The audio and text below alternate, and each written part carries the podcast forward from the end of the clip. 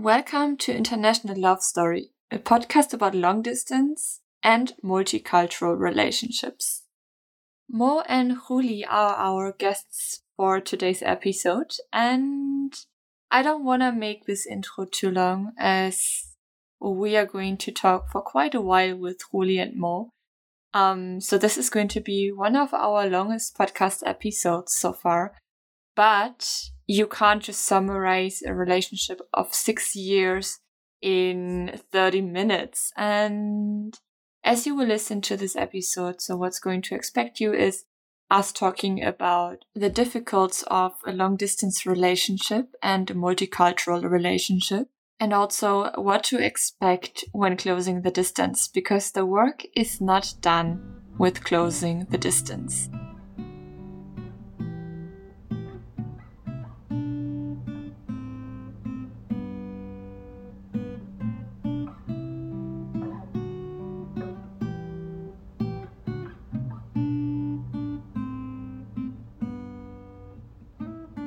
Thank you very much for the invitation. We are honored to be here. Yeah, very exciting to be part of your podcast.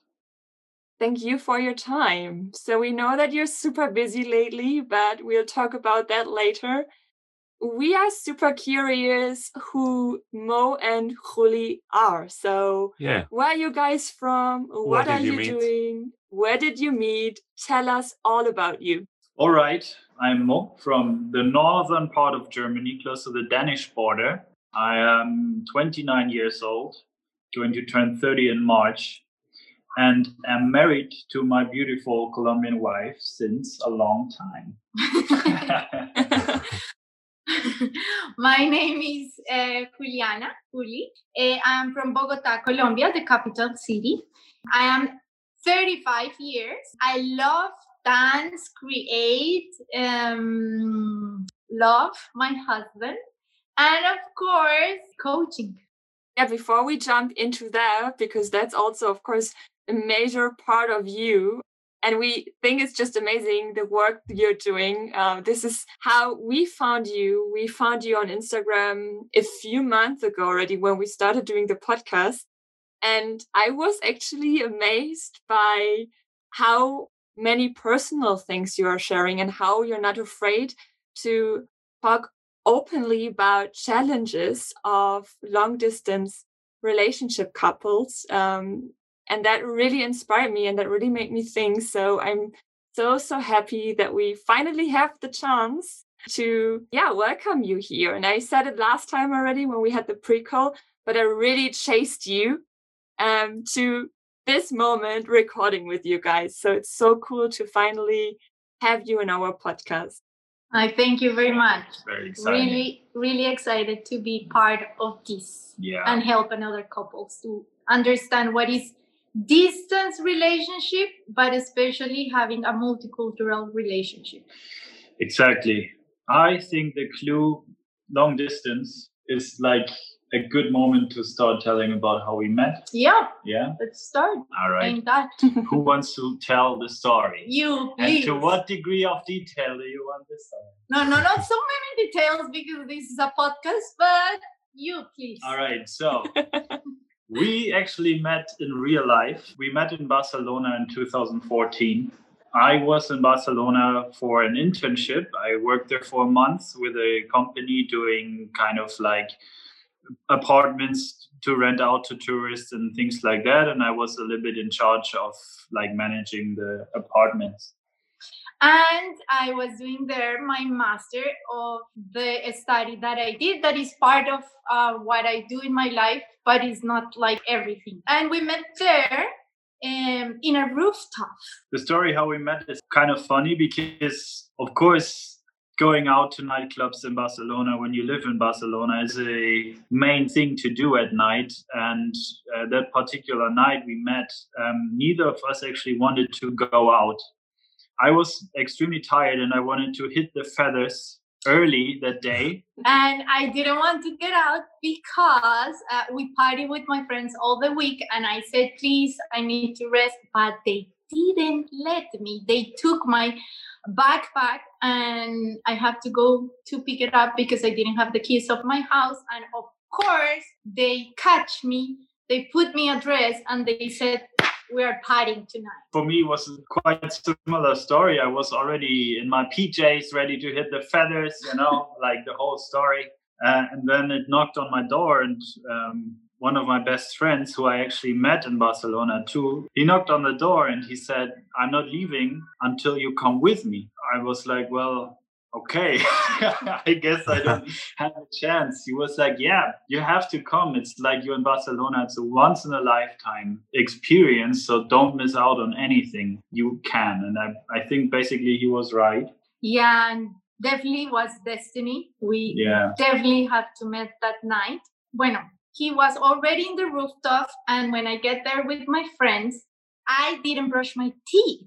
So I need a gum so my mouth smelled well because you never know what can happen in Barcelona in a night. So I decided to, I saw him, uh, very handsome, I have to say, and tall guy. And I said, I saw him and he was eating gum. And I went to him. Before that, I said to my friend, I'm going to kiss this guy tonight. Uh. and after that, I saw him and I said, okay, I'm going to do the first step and I went there and I said, Do you have gum? Yeah, I mean, indeed, I had gum. I had two different flavors of gum. So I whipped them out and I said, Sure, what flavor would you like? He took the two gums off his pocket and he was like, What gum do you want? Yeah. and of course, I saw them. I didn't like both of the flavors, but I took oh. one. And uh, after that, I started to ask him, okay, where are you from? And that's where we had our first intercultural conflict, basically, because I was being very, very Northern German in that moment. Barcelona was pretty much my first experience abroad alone, like really mixing into the people and like going out. And I was being really German. Yes. So the conversation was like, I, I asked and you respond. Okay. Uh, so the conversation was, hey, uh, hello, what is your name? Maurice. I didn't understood. So I was like, what? Maurice. What? Mo. Okay, Mo. Um, and where are you from? Germany. Ah, and what part of Germany? Flensburg. Ah, super. And where is Flensburg? Close to the Danish border. I know. So after that, I said, this guy is not interesting. Like, he really didn't ask absolutely anything. anything. And I was like, no, okay, I will not kiss this guy. Yeah. And I went away. So I need to interrupt right now. So for everyone who's listening, you can't see Juli right now. She is talking with her hands. She's like, ah, typical Latin American. so cool to see that. but yeah, sorry for interrupting. I just feel like it's very interesting. And it's also very interesting that you, Juli, made the first step because I feel like after the couples, after all the couples we talked to, in 80%, it's the woman that makes the first step. And that's so crazy. I don't know if things shifted the last years. We're more empowered yeah. of ourselves. I think so. Yeah. Yeah, could be, could be. I think it has to do a lot with the emancipation of women, and that through the emancipation, I think initiative and empower them over their own self. Yeah, exactly. I think yeah. that is the most important thing. So, what happened after? Yeah, after such a a combo an amazing multicultural conversation was yeah. really the best thing that we have. now that I think back, I mean, I have developed my personality quite a lot uh, since that day, and like my international uh, understanding of different cultures and everything. But now thinking back, of course, I was being a typical Northern German guy. You know, mm. uh, Christina, you, you probably know what I'm talking about in nutshell too. Yeah. I dated a few northern German guys, yeah, and I'm northern myself, so I am like this. I I was like this. I'm not like this anymore, but I know what you're talking about.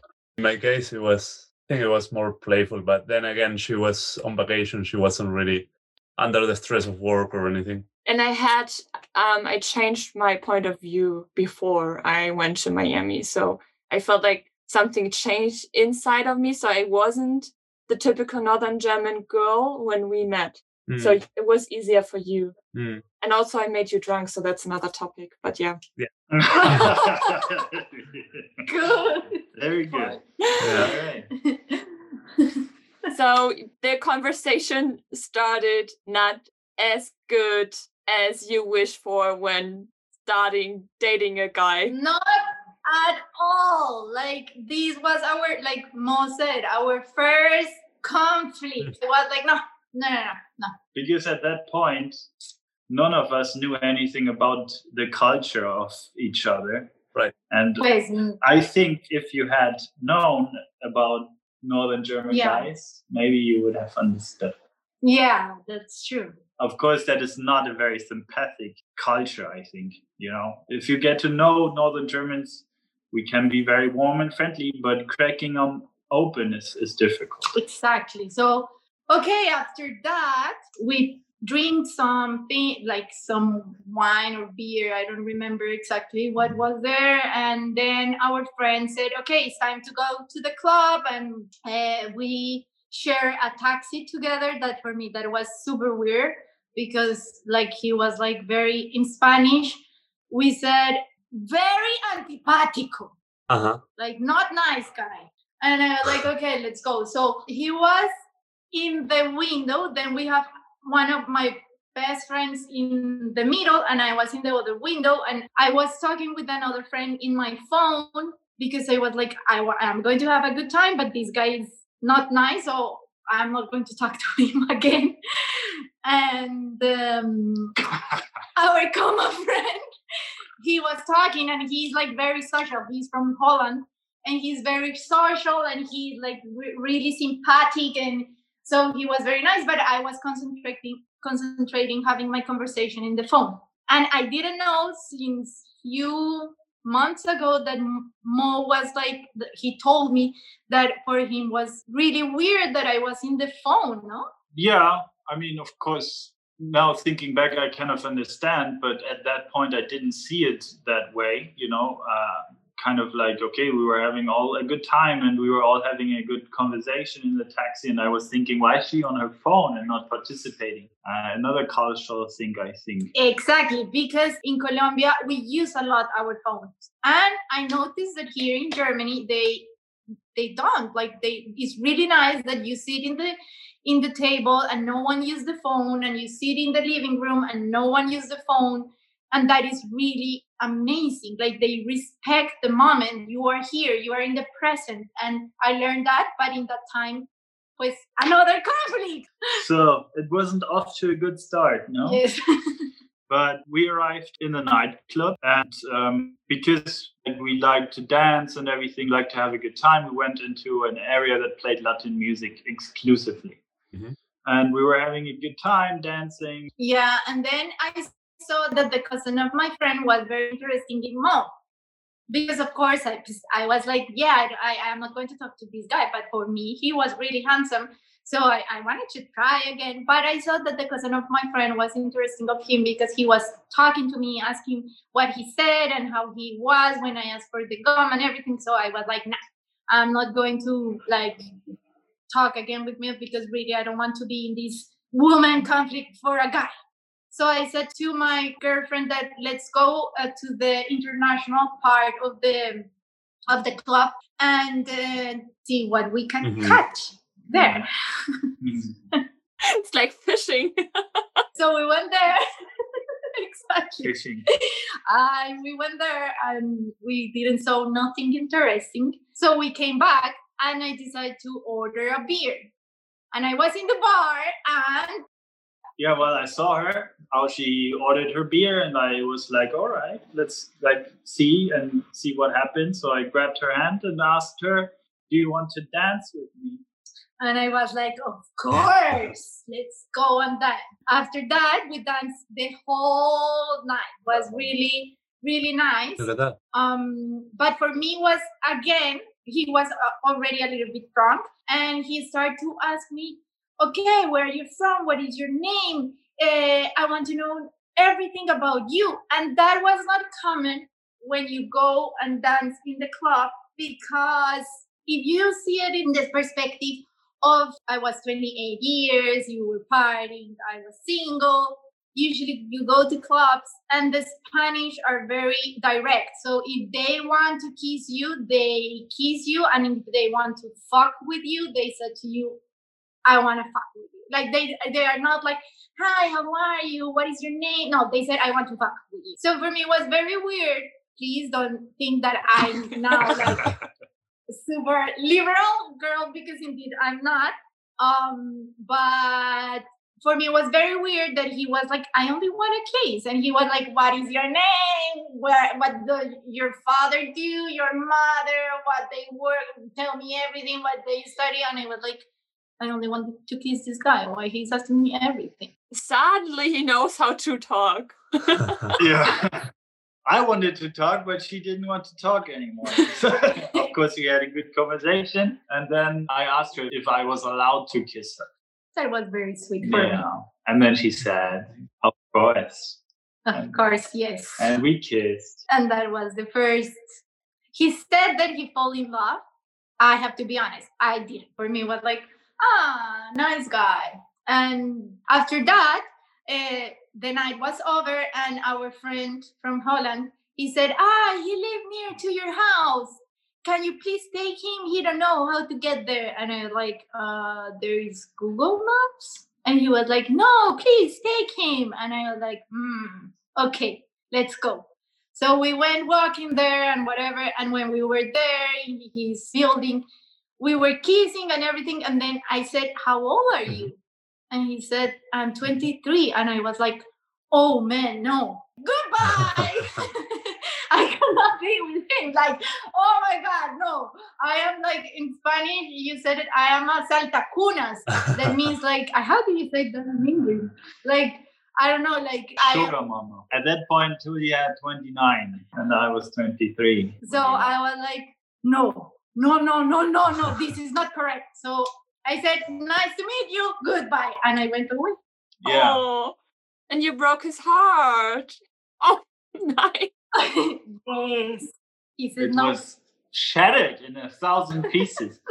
and actually, I, of course, asked for a phone number when we were still in the club. And she said, I don't have a phone. That's true. That's So- true. Okay. I kind of felt like, okay, she's not interested because your phone was stolen. But your friend made a very good move and uh, connected me with you on Facebook.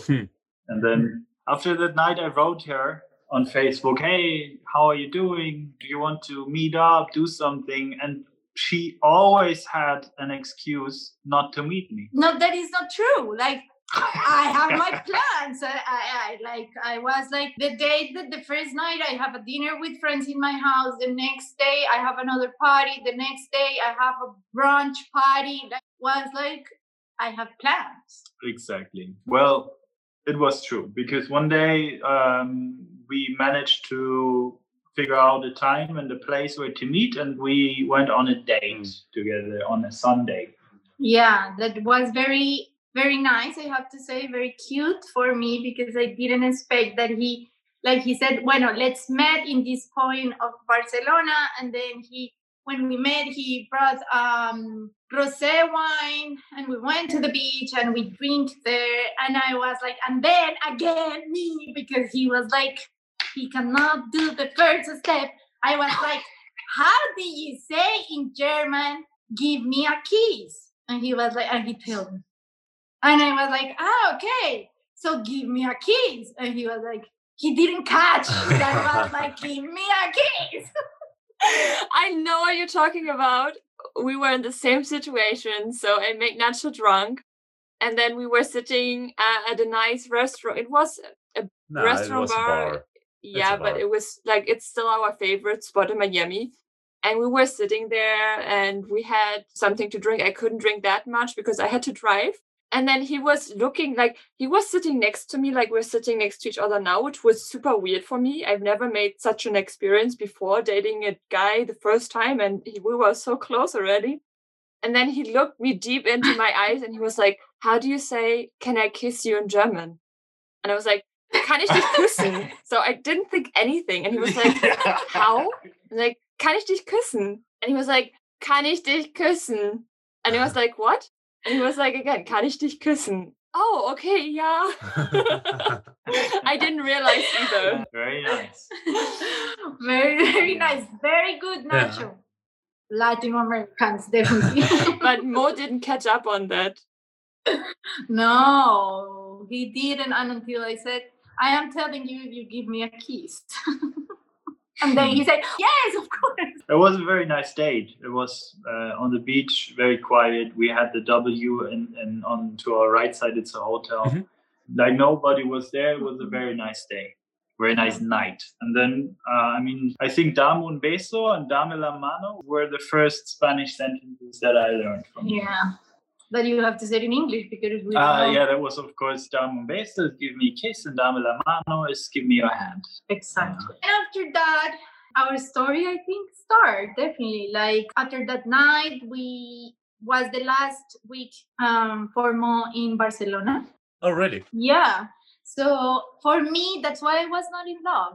And I was like, okay, this guy is super nice, and we party a lot in that week again. And then we like went to restaurants and we were together. But really, I was for me was like a summer love, nothing else. And then the last night we went party again, and he said I I didn't pack.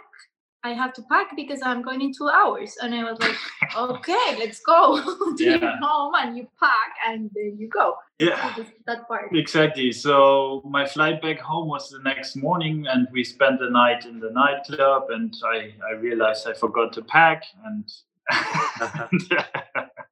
Very German of you. we went to my apartment. Yeah, exactly. so we went to my apartment, and I packed, and we talked, and we had a good time. And Yeah. um, I was like, okay, can you take me to the train station? Because I was ready to, to take the train to the airport. And Juli was like, you're not going to make it. Yeah. No way if you take the train now. Yeah. So you called me a taxi. The taxi arrived and I opened the door. We, we kissed, of course, very passionately. and I said, Te amo. And I was like, what? Yeah. What are you saying?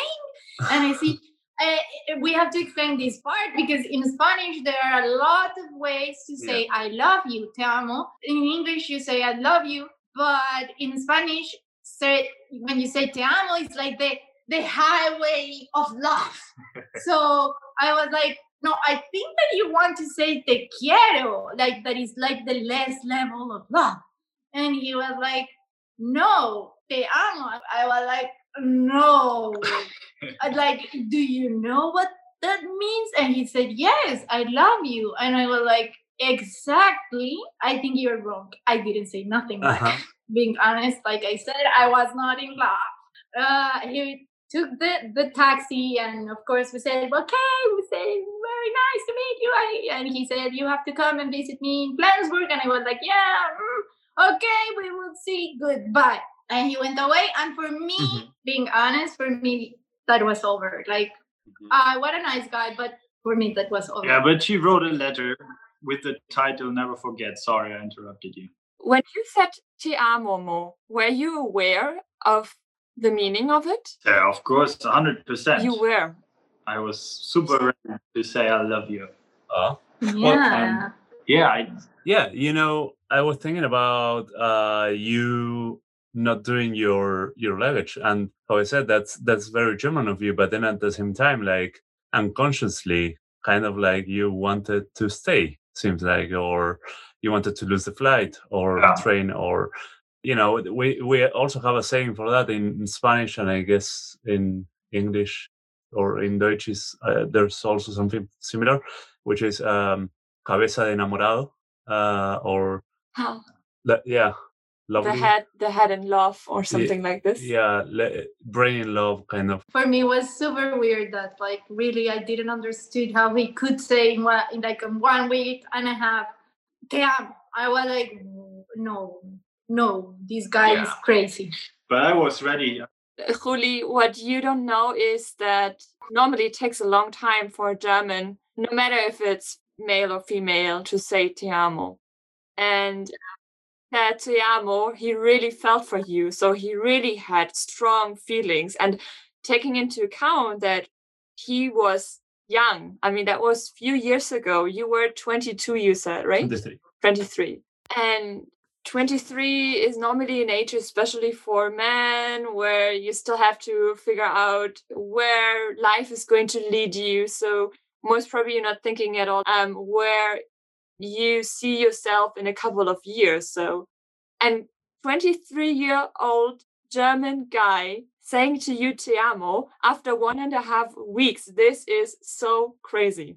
Yes, totally agree. That's why I couldn't believe that he was feeling that after few years like one year together he said i really meant it and i was like okay but was difficult to believe it because even for even from colombia when you are get older it's more complicated to say i love you because of course you are more picky with so many things mm. so for me it was super difficult to believe that even that I have good relationships and everything in my past, I was like, mm, no, this guy is like he don't understand the meaning. he made an impact. Definitely. Yeah, definitely, definitely. I was totally like I was like in shock. yes, without words. Yes, but as you said, Nacho, I was ready to lose my passport. Of course, in Europe it doesn't matter, but um, metaphorically spoken, I was ready to lose my passport and live in Barcelona forever with this woman. I was hoping nobody reminded me of my flight back home. Mm. It was a very, very difficult flight, especially because the letter Juli wrote with the title Never Forget. Yeah, he really made an impact in that week because he said so many things and he did so many nice things that of course i said okay this is a summer love that i will never forget. It wasn't just a summer love. Exactly. It was six years later we are here so this letter you wrote Holly, you were describing what a good time you had with him but without the attention to schedule another meeting because he was living at that time he was living in germany and you were still in Barcelona. So you just felt like you have to communicate what you were feeling in those one and a half weeks, but you didn't think still that you will manage to see each other again. Exactly, yes. Like i I am a person that I have to communicate my feelings, whatever it is. And um, for me, it was important that he know about that, even though we were not going, for me, we were not going to see each other again. So, yes, I think is crazy because thinking about it, you said that there were a few communication problems. I mean, Mo wasn't speaking Spanish, your English wasn't most probably as good as it's nowadays, and you still managed to communicate. So I feel like the action you took, Mo, in that case, it meant so much more than the words behind it. And Juli felt it so Juli felt that this is a very special person because he is acting the way he what he's saying. So what he says and how he acts. Yeah, totally. That's super rare. If you find someone like this, because Nacho is the same, so I couldn't. It took a while for me to trust him, but then I realized everything he says comes with an action.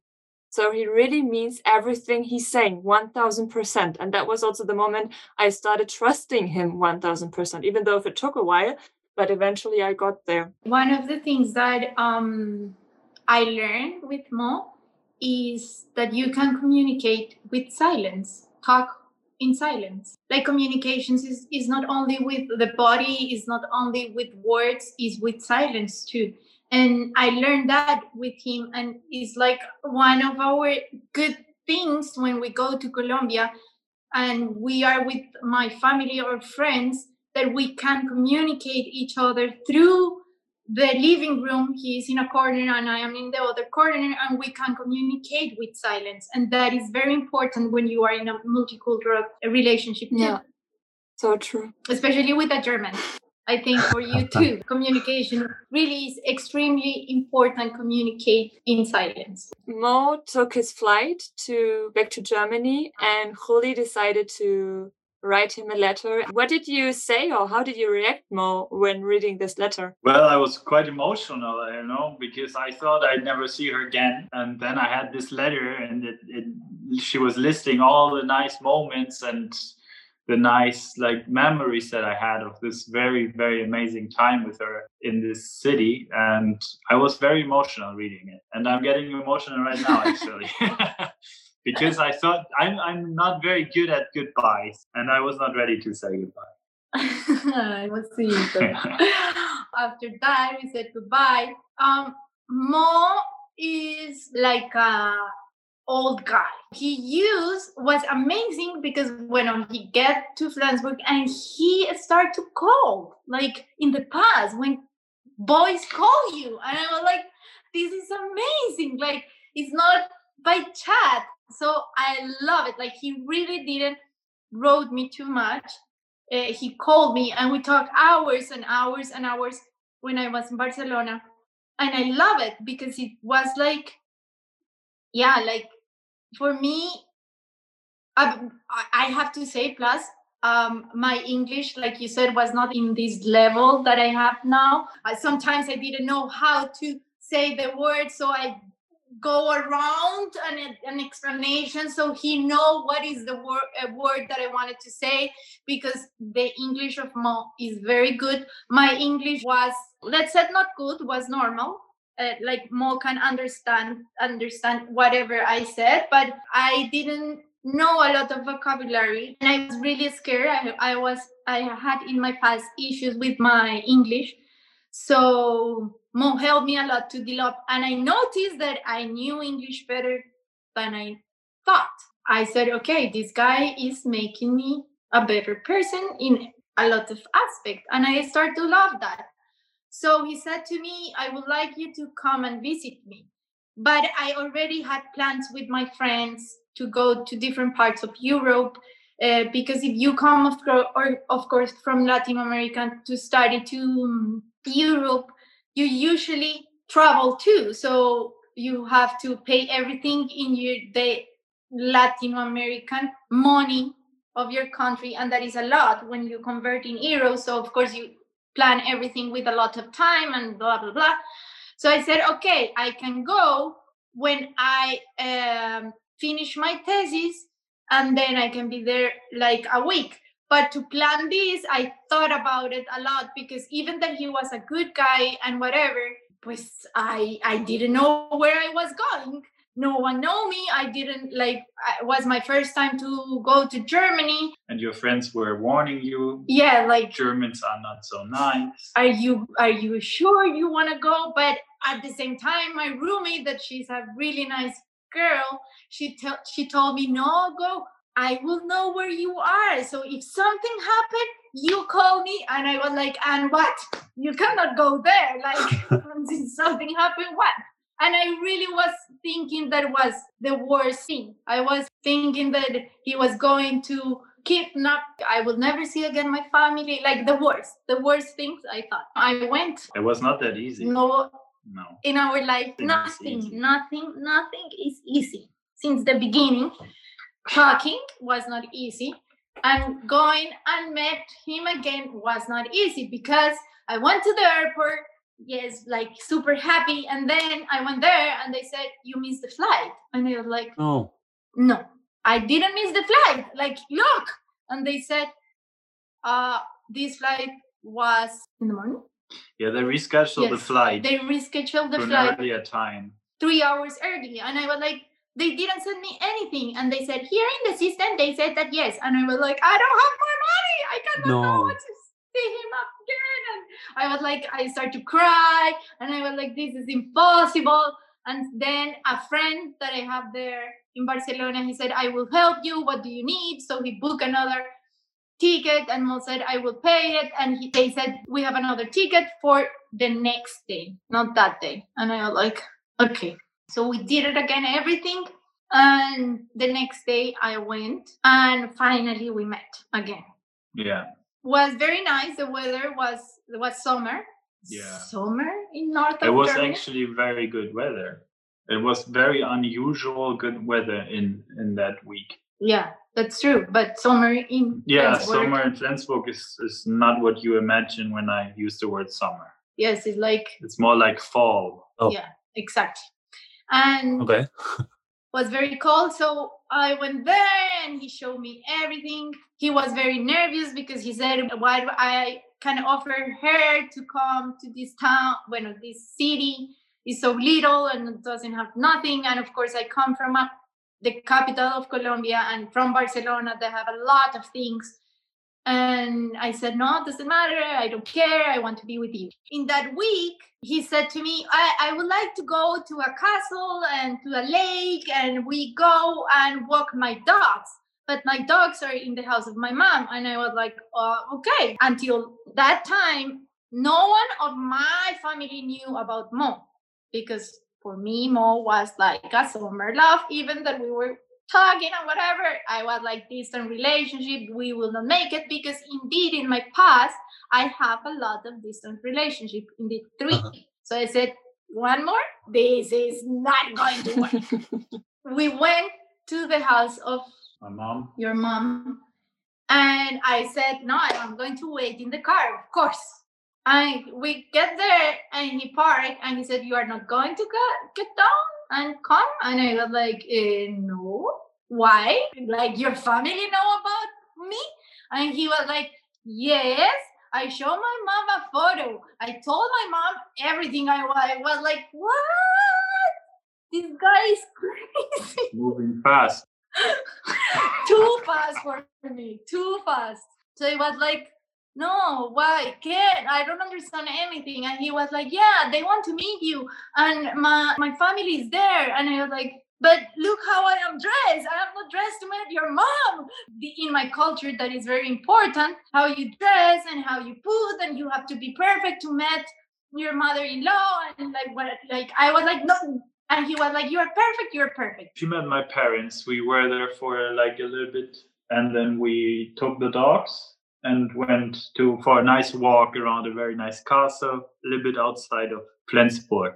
And of course, being there, they they were very nice, and they said, "No, let's do a barbecue and all." And that was very nice, but at the same time, was too much mm. for me because I didn't expect nothing of this, and for me, again, was only a summer love. He couldn't said to me again communications. He couldn't said to me, "We are going to meet my mom." We are going to have a barbecue with my parents. Like, you know, like he, he could communicate, but words is not the thing of Mo.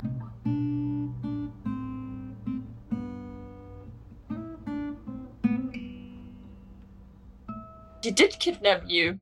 Yeah. exactly, yes. Now that you said it, yes. Yes, mommy. Well, in that week.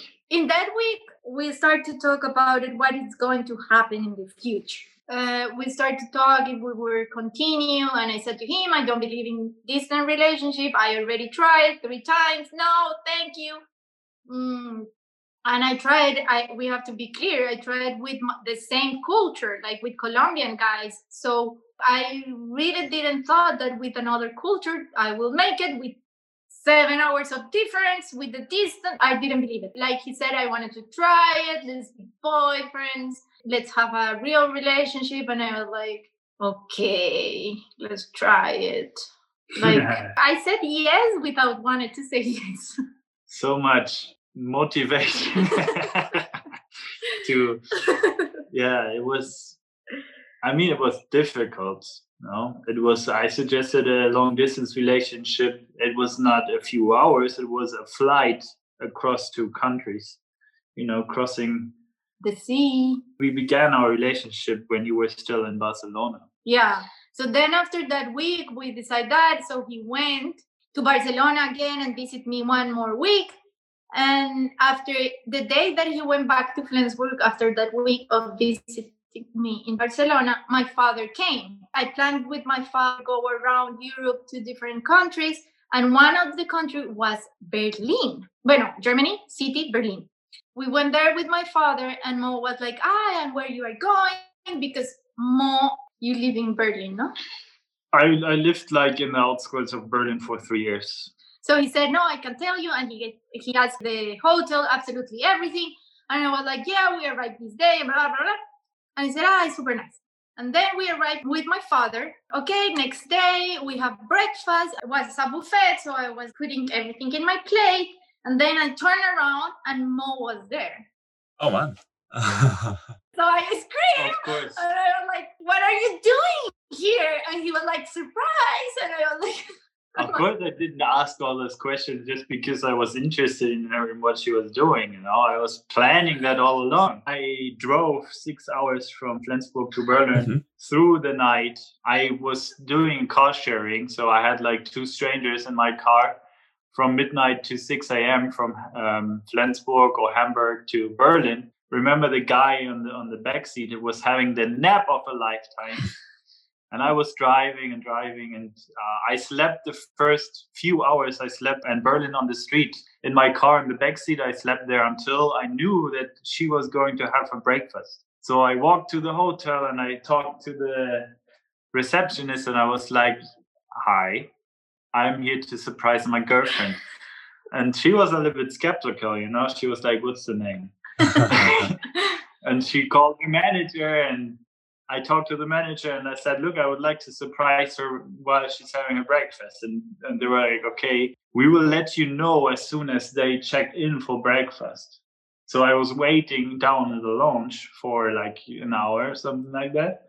And then the call came and they said, you can go up now. She's, ha- she's having her breakfast now. And then I went upstairs and there she was with her father. She turned around and she screamed. but of course, he there, my father, didn't know what is happening here. So of course, my father was like, "Who is this guy?" And I was like, "No, eh, a friend." And my father, "A friend or a boyfriend?" And I was like, "No, a friend." And my father, "Hmm." And I was like, "Oh my god, oh my god!" And my father, do you, uh, you already have breakfast and more no and my father okay sit down i will invite you friend yeah. and I came prepared. I had presents. sweet like, for me for my father I had beer, I had chocolates, I had t-shirts, I had everything. And uh, after breakfast okay let's plan where we are going to do and we did the pre-walking tour through berlin and then um, we were in the river and there was a bar and we sit there and mo brought a bottle of um, From of rum that is the typical rum of Flensburg. And my father said, okay, let's try this rum. And we see it there, and my father was like, okay, Mo, what do you want with my girl? And I was like, oh my God. yeah, the the Latin like the Latin American confrontation of the future son-in-law. And that was the first time that my father did something like that with my ex-boyfriend. He never did that. And he was like, okay. So he started to ask very specific questions. For example, okay, what do you want with my daughter? What do you think about um, the different cultures? Mm, and Mo respond very well at that question. It was like a job interview. Um, and he asked me, "What will you do when my daughter gets old?"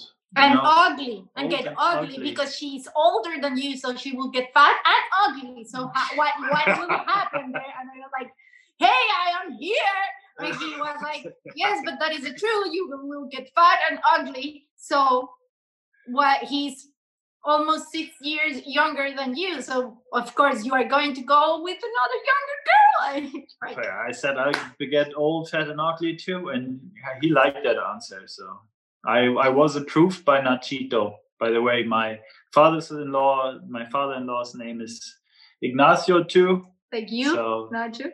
So yeah, that was very interesting because I still didn't like for me this was still a summer love.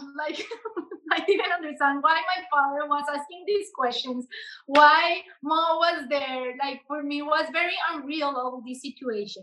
yeah, we had a good time in Berlin. And then we said that was a weekend, like two days, and then we said goodbye. That was the goodbye. I'm going back to Colombia. Not Yeah. the goodbye. I'm going back to Spain. There was uh, the distance increased significantly, and uh, we, of course, we stayed in contact. We talked a lot on the phone. We figured everything out with the time difference.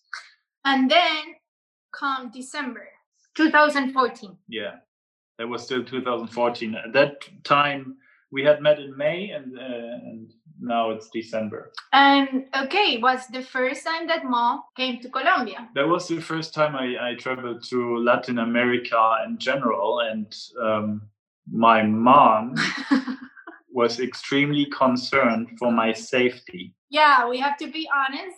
Even that um, we try nowadays to show Colombia in another way. Of course, there is the, still the issue of a lot of things that like is not what it is Colombia. So yeah. But I was like, I want to go. I want to spend December and Christmas, New Year's in Colombia with Juli and her family. So then, then they came the other conflicts. So welcome to the conflicts of the family. uh, Colombian family culture. So the first issue was like again, I was 29 and Mo was 23. And in the Colombian family, you cannot sleep. Pues that doesn't. It's not like the the eighty percent we can set it. When you get out of home is when you usually get married or you are like 30, 35, but you live with your parents a lot of years because living alone is expensive. So in Colombia, like you get out of school, you study your new university, your master, and after that you work some years, and after that you live alone.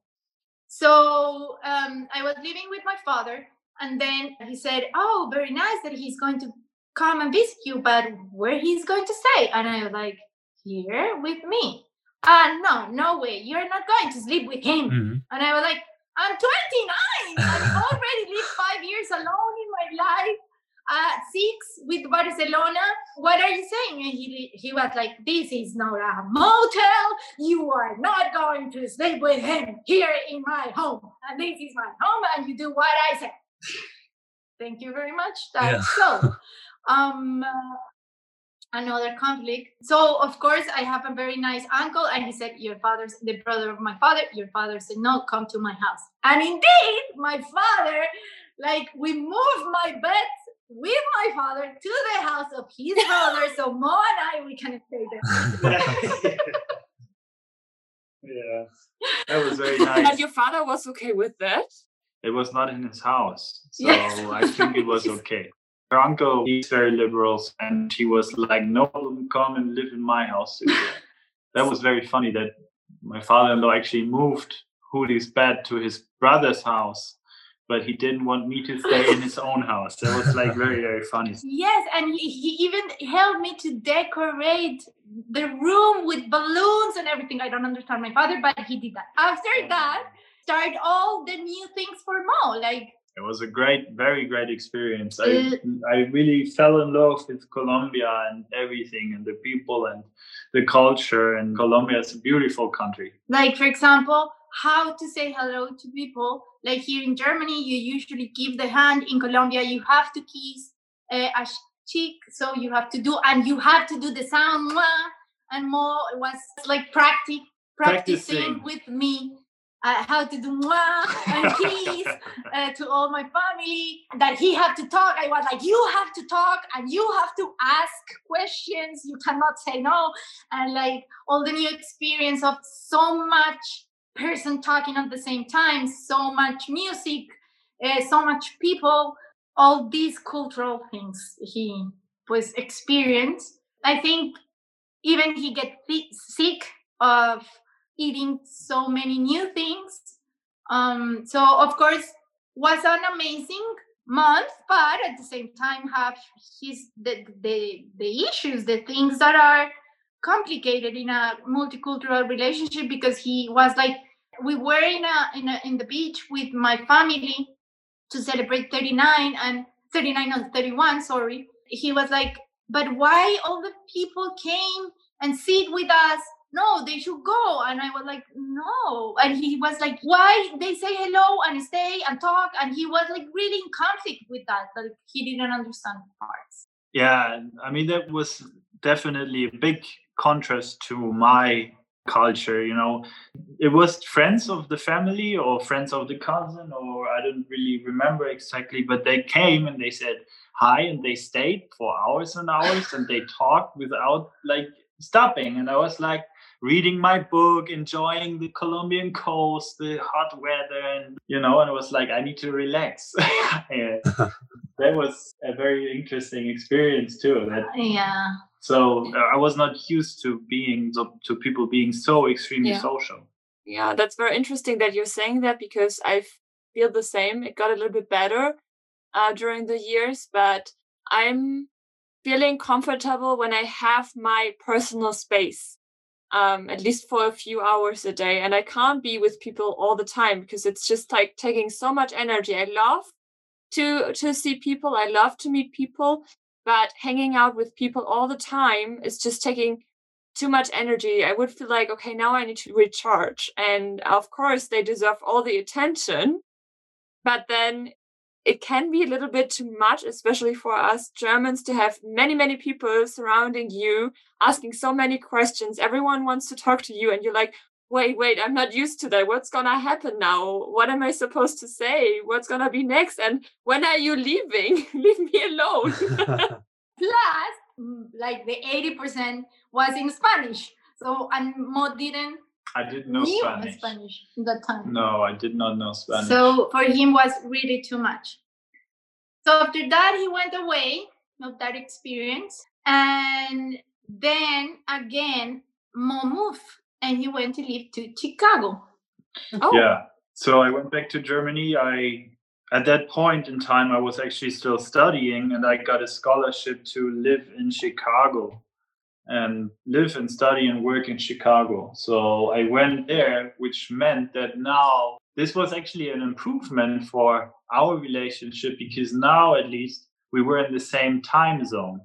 Yeah. Uh, before uh, we only talked, um, we wrote a lot, being honest, uh, when he was living in Germany and I was in Colombia. And we tell everything like really what do you have for breakfast every detail that we can share we share it by text but uh, we didn't talk too much because the time zones were too big to and i have was working when he was going to sleep so it was very very difficult to talk by phone unless was very urgent or whatever. What we did was like one per week usually was on sunday uh, we talk by facetime one or two hours and that was all. Like that changed a lot when mo went to chicago because of course we were in the same time zone and we met several times in miami in chicago. We traveled much more. We tried to like every three months to see each other yeah. That was very very big advantage a very big improvement for our relationship. We met like more frequently. We were closer. Yeah but even that let's be honest we have a lot of conflicts of distance. Um my in my culture guys are like they floor a lot with women. Doesn't matter if he's young or very old a mm. guys flirt a lot with distant relationship and more i was very insecure about that and plus i have in the past my ex-boyfriend so i was very very insecure so being honest I end the relationship a lot of times. I was like, no, this is impossible. I cannot make it anymore. Whatever conflict that we have, I was like, this is over. I cannot do it. This is too much for me. Like, I really didn't, I was not 100% sure about us. Mm-hmm. and was more the one that is like we can do it. This is different. You will see when we live together. And i was like but when is that? And plus i have to be honest my age was like another thing because we have that conversation. Hey so look I don't want to lose my time with you. This is only summer love, but don't make me have a relationship, distant relationship. And then after one year or two years, you say goodbye and I have to start again. Another year to meet a man and another year to have a relationship and another year to get married. Three more years to have a baby. But that was a conflict. Sorry for interrupting, but this can be very toxic as well. This is, of course, a woman's thing. And I am 29 now, so I'm going to turn 30 and I exactly know what you're talking about. And I feel like it's weird to think that way. And we are totally aware that you shouldn't think that way, that you should enjoy the moment. But then it's something in your head. If you really want to have a family, of course, not every woman wants to uh, to to settle. Not every woman wants to have babies or kids in general. But if you want to have a family, this is this is gonna follow you, and that's somehow.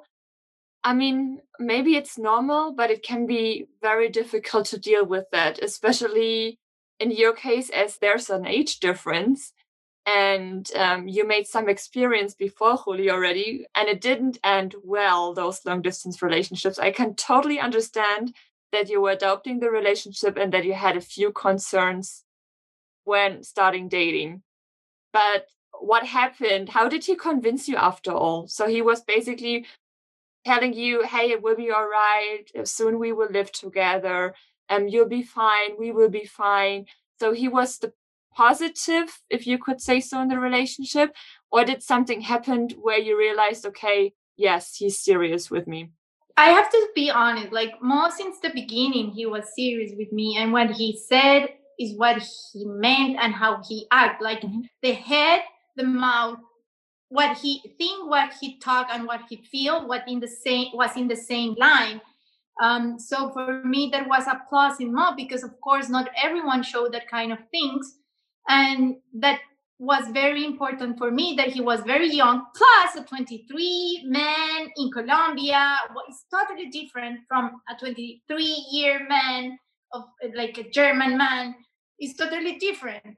Mm, even my friends were the one that said to me like you are with a 23 year guy? What are you thinking in your life? You know like society mm-hmm. is here again. So was very difficult to manage society and to manage distance and to manage the part of touching each other like a hug a kiss there was nothing. There was in the distant relationship you don't have that. And that is very difficult and it's very important in a distant relationship. So how you communicate that touch that you don't have that kiss that you don't have that sex that you don't have is very difficult. And i think that when you start to talk to communicate i again I, I said communication is extremely important. Mm. and um, mo is the opposite of me like you can see when people cannot see but mo is very calm and i am like super energetic and super like talk with my hands and mo is the totally opposite of me so he showed me the world in another way and still i learn every day something about mo how he is and how i can change something about myself that I don't like. And at the same time, he did the same, no? Like he didn't talk before and now he don't stop when he talk.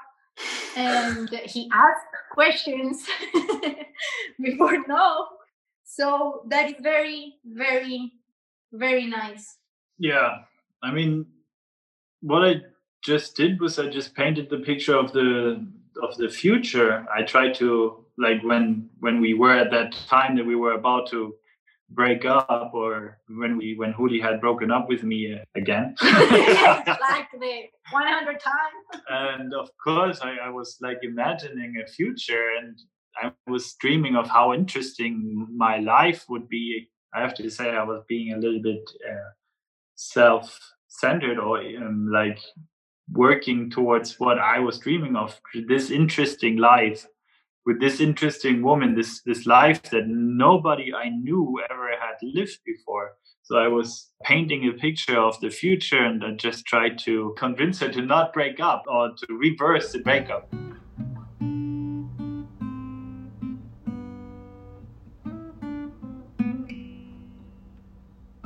How did it make you feel? I mean, it happened not only one time, it happened a couple of times. And that Juli was about to break up or she broke up and you basically talked her into the relationship again. But I can only imagine that it took a lot of energy and a lot of talking, not only to convince her, but you were always in the situation of putting a lot of effort in the relationship. Was wasn't there a moment where you were thinking, okay, is this really going to be the last time this is going to happen? Or how many times is this supposed to happen? Like where did you get your energy? I would say it, it was when Juli broke up it was because it was extremely difficult okay. to be in that distance relationship for such a long time. And i knew that she was putting the same work and the same effort and same emotion and everything into this relationship. And I knew that she didn't break up because uh, out of a bad mood or something like that, but because this distance thing is very tiring and is very takes a lot of effort and commitment. And I knew that she was doing the same thing and that she would do the same thing for me if I was in her position. You know, it's uh, we both worked equally hard to make this work, I would say, in our own ways. Yeah. He showed me again, he he told me that kind of effort that both of us we were making, or he said, Look, you did this, so why you cannot like you can do it again. When we and he was all the time offering me a future even that was not near because he was studying in Chicago and working in Chicago. He was like, look, this could be possible in this time or in this time. And I was like, okay, I will wait a little bit more. So it's like, you know, in in distant relationship, first you have to have a lot of agreements. Second of all, you have to negotiate a lot. And third of all, and third, you really have to make an effort. Sometimes you have to do things that you don't like for the person that you love. And that is a big effort. That is something that that you have to understand since the beginning, especially if you are in the distance. Like on Sundays, usually I ate with all my family and we went to the house of my aunt or whatever with my uncles and cousins and that is like a time that i have to talk with mom so it's like or being with my family or talking with mom you have to understand that you sometimes have to leave some things to have another thing. And that is what you are dealing every day in a distant relationship especially the person that take the decision to go and live in another country is doing in in the case of Nacho and I, every day we're dealing to be with the love of our life. We left our family, we mm. left our culture, we left our music, our language, our food. We left absolutely everything because love, and it's worth worth it totally. But sometimes it's difficult, and the partner have to understand that mm. all the time. And at the same time, when you are in a distant relationship, it's the same thing. Like family and friends have to understand that. And if they don't understand that, they like you should not be near to them. Mm. That is another thing. We were not only living in a distance relationship, we were from different countries, different continents, different languages, different age, and different culture. We were facing a lot of different religions? Different religion basically yes. Um, we were facing a lot of problems socially. People did not accept our relationship because we were different ages because Juli is older than me because you know nobody had ever lived this this relationship in the circles that I knew and because how you knew what you knew about Colombians what you knew about Germans in the past in the past of Colombia his danger and like all these things that TV, books, sometimes or radio show that is not the truth. Mo was able to meet um, Juli's family. It was a little bit overwhelming for you, Mo. And as you said, you had to deal with a lot of yeah stereotypes. Um, so not everyone was pleased that you are in a long distance relationship, that you are dating someone who is younger than you, Juli. So it seems like there were a lot of conflicts, but you were strong enough to stick together, even though if there were some doubts. You talked it out. Mo convinced you a couple of times, Juli, already that this can work. And how did you make it work after all? Well, after two years and two months of long distance relationship between different, a couple of countries, a couple of time zones, um, my time in Chicago was over and I went back to Germany. And I asked Julis if she wanted to come and live with me in Germany and give it a try and see if she liked it and learn the language mm-hmm. and get to know the culture and everything. And um, she did. In That time of my life, I was very unhappy uh, with my work, with my career, what I was doing. Um, so I said, why not? Let's let's give it a shot. I have a plus at the same time to manage or understand a little bit multicultural relationships because uh, my uncles and aunts have multicultural relationships because of that i learned since i was a child how to do some things about that. My family at the same time live in different part of the world so i am very open mind to get out of my comfort zone. Even that one of my said don't do it. This is very difficult. If you go you go and come back will like will be almost impossible because you will not belong there you not, will not belong here.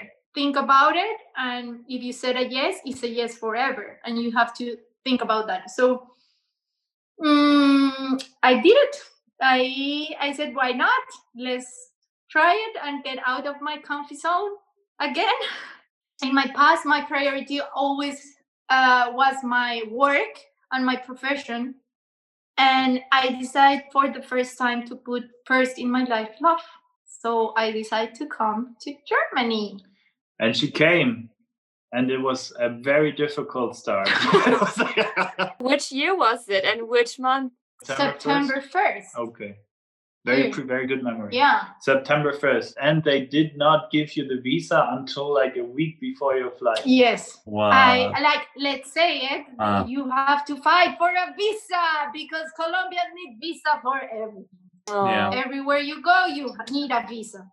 So was very difficult. We start to do papers and I get very stressed. Like there was another moment that we have a conflict and I said, I am not going to Germany anymore. because really Germany is the country of papers. Yeah. I know. Paper after paper after paper. So I said to mom, look, do this once. And after that, you have to be in charge of this. I will never do it again.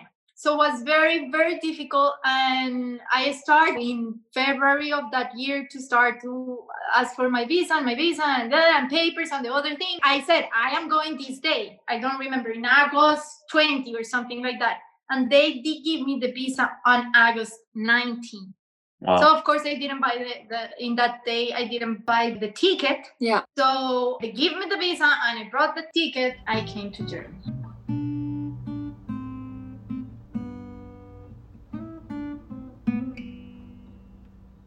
That was 2016 so you started dating in 2014 and 2016 you closed two years and two months later you closed the distance finally. Yes finally uh, not knowing if we were going to close it forever because okay. at the same time i only have a visa to study six months in germany. Uh, oh. yeah. So we have the possibility to go like i have to go back to colombia Mm-hmm. So yeah, like was like okay, and I was like, let's let's try it. I am not 100% sure if I am going to stay in Germany because I don't know the language, I don't know anything. Mm-hmm. So I came here, and the start was a catastrophe. It was yeah, it was not sunshine and flowers. no. All. No, no, no. like again, again, Nachi boy, my father, appeared and he was like, "Okay, before you go, we have to meet who are the parents of Mo? So we did a FaceTime, and my father was like, Okay, I want to know if something happened to my girl, you will be there. And he was like, I am older than Mo. This is like really terrible what is happening. Aww. So, like, they were very nice and they were like, Yes, we support them. And if something happened, of course, we will, like, if they end the relationship, we will help Juli to go back to Colombia. And, mm-hmm. um, that week before even the same day that i was traveling in the morning my best friend uh, came and i was crying and i was like no i am not going to germany. I'm going to stay. I'm not going. And i was crying and i was crying because i was extremely scared to came to Germany and live with Mo, with a guy that I only knew a little bit, like face to face, a lot by phone, but not face to face. In that two years and two months, we were like two or three months together in total. So we didn't really uh-huh. know each other very well. So of course it was like what I am doing. I am not going to take that that plane. And when I took it, the way to the airport, my father said to me, Remember, Juli, I don't talk, but Mo really don't talk. And you talk a lot. Don't forget that. Very interesting. That's actually something that I didn't know yet was that you were crying and that you were super scared because I remember how that day I talked to your cousin who brought you to the airport too. And she was like, No, Juli's super excited. She's very happy to go. So this is like a different story that I hear now too. You see, he still learn about our story.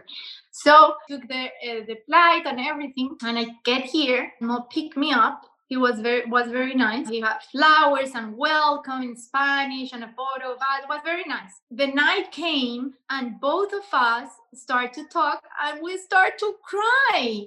And we cried that night, the whole night, because we were so scared about the step that we were taking. We Mo was like, I feel that this is too much for me, too much responsibility. And I was like, I feel that I don't know anything and I don't know how to manage the language.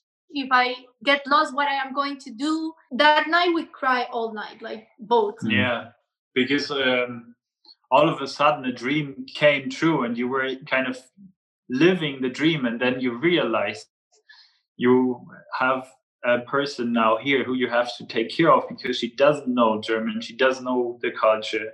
And it really hit me, and I was like, it came to the realization that wow, this is a really big step, and um, you as well. Yeah, yeah, as well. Like that for me, like was too much, like too much. Yeah, like this is happening now, so exactly. It was like, oh my god, and um, after that i four days after i came i started my german classes.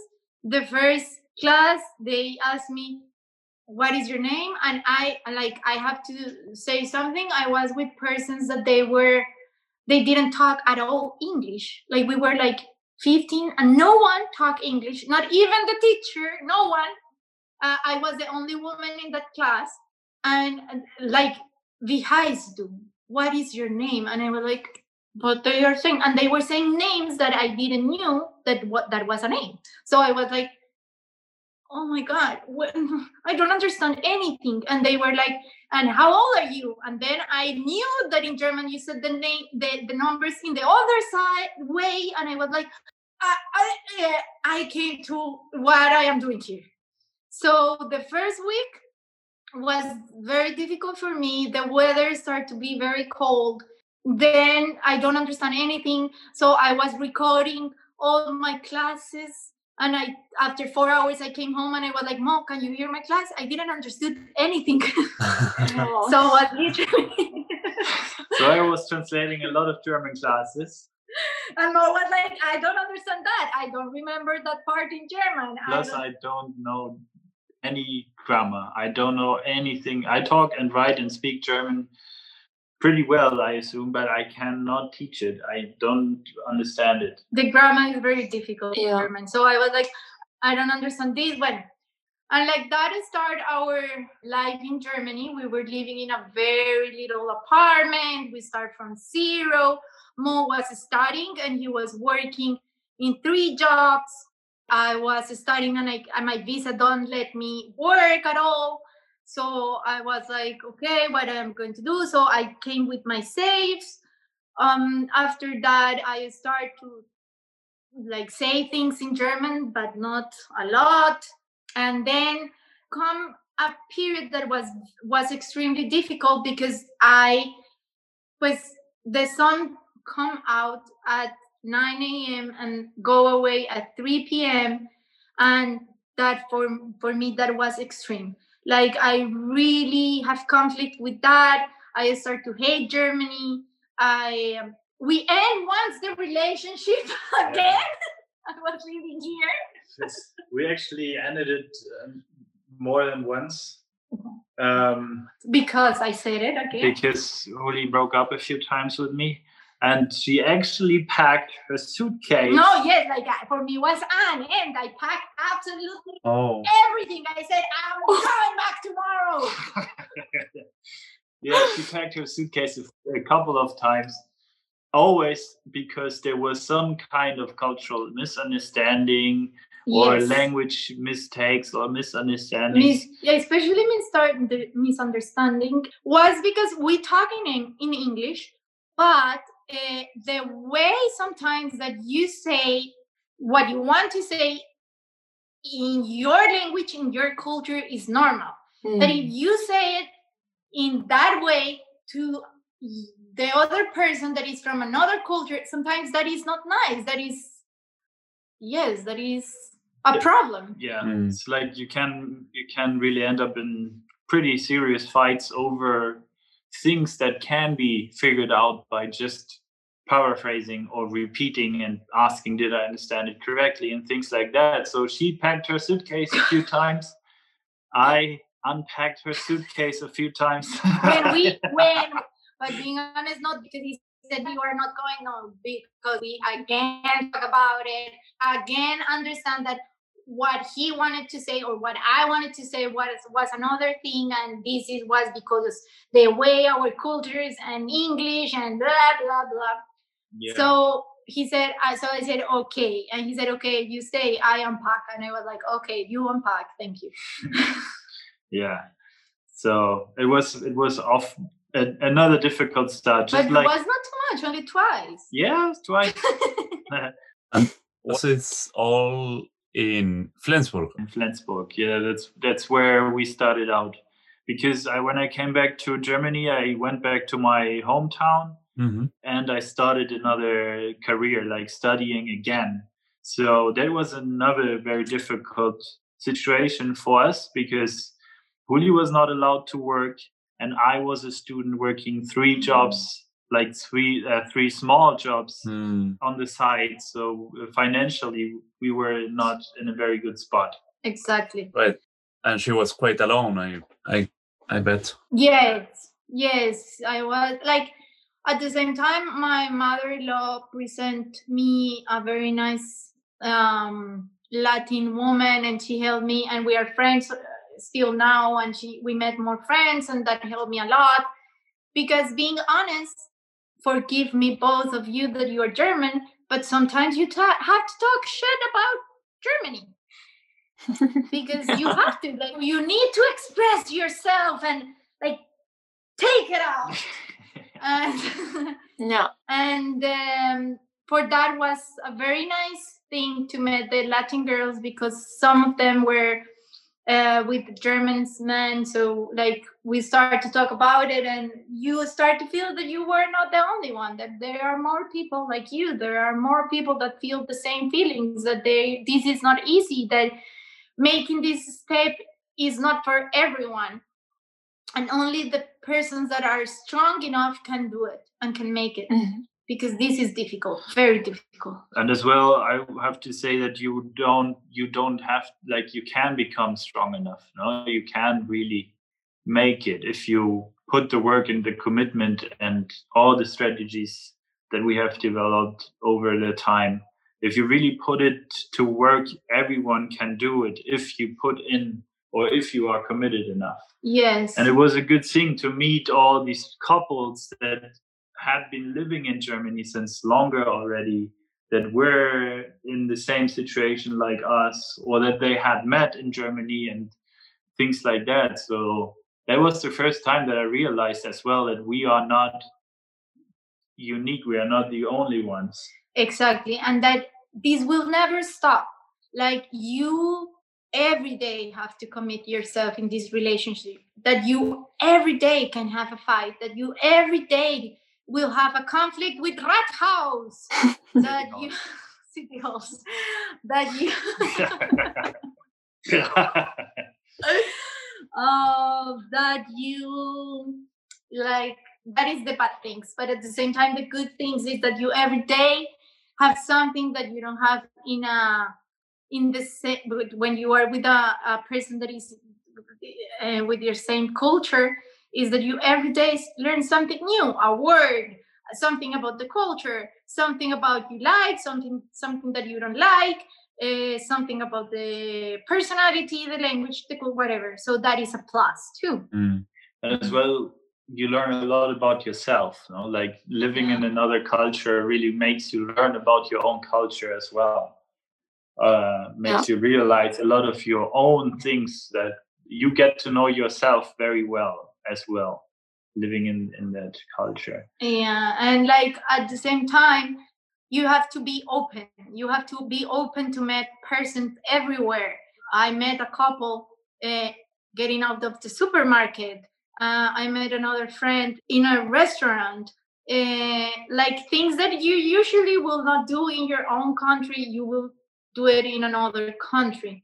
And that is the good thing living abroad uh, i think like the the community amongst immigrants is very strong and like especially because i know like a lot about the latin american immigration community in germany. I think this this team spirit of i don't know you but we are in the same situation so we are friends now and you can't do anything about it i think that's beautiful. And i actually have a lot of latin americans latino friends here now i mean we moved like two years ago we moved to again, again to Bavaria across the country. Uh, and here, indeed, I nearly exclusively have Latino friends because of that community. Yeah, that's true. You know? Well. So yes, Mo is more Colombian. I am more German now. We definitely this work, like I said, because what works for us, but doesn't mean that work for every multicultural relationship because every person is different is that we negotiate a lot. A lot. Mm-hmm. And that would also be your advice to everyone who's um, in a long distance relationship negotiation, meeting in the middle? Before that, I will say something that is like uh, like our phrase, like that is nothing is obvious. Nothing. Mm-hmm. and even that is for you is obvious for the other person is not. So i will say that that is the first one and then i will say communication and then i will say negotiation yeah especially in a long distance relationship when you haven't closed the distance yet it is very important to be committed to certain dates that you set for like let's talk on sunday at 3 p.m or whatever and then make that commitment to be there and to talk and to communicate well and to really speak what is on your mind. I mean it's like when you are watching a football game on the radio you know you cannot see what the other person or what the team is doing so you have to describe it okay? And don't leave out anything don't leave, leave out any details because your partner can't see you during your day mm. you know? Yeah and if it's difficult sometimes to live with your own family brother siblings or mom and dad it's difficult to live with a person that is from another culture. Yeah. And closing the distance is a dream that can come reality if you are brave enough to take this step and as well i think for me it's very important to share this piece of information that it is not all sunshine and flowers. It is work, commitment. It is very much learning about each other, about yourself. Accepting. And, and especially if you do not speak the same language, or if your partner is immigrating to a country where they don't know the language, do not get tired of supporting them throughout their day or like official appointments with city hall and things like that. Do not get tired of translating. Do not get tired of being the support. Mm. exactly. It's very difficult to support but do not like you need that. And that's why sometimes taking your own space and talk bad about your husband or wife is important because this is not easy. And that doesn't mean that you are a bad person that, is the reality. Yeah. You can get tired of of a country that you live in if if, if you are not born in that country if, if you didn't grow up in that country. And it's okay to get tired of it and it's okay to talk bad about it i am very open to hear a lot of latinos talk terribly about Germany when they need it. And I'm like listening and listening and listening. And they were like, but Mo, don't worry. We love living in Germany. we just need to talk shit right now. Okay. And that is a part that you have to learn too. You know, you have to learn that only because your culture does it a way doesn't mean it's the best way, you know?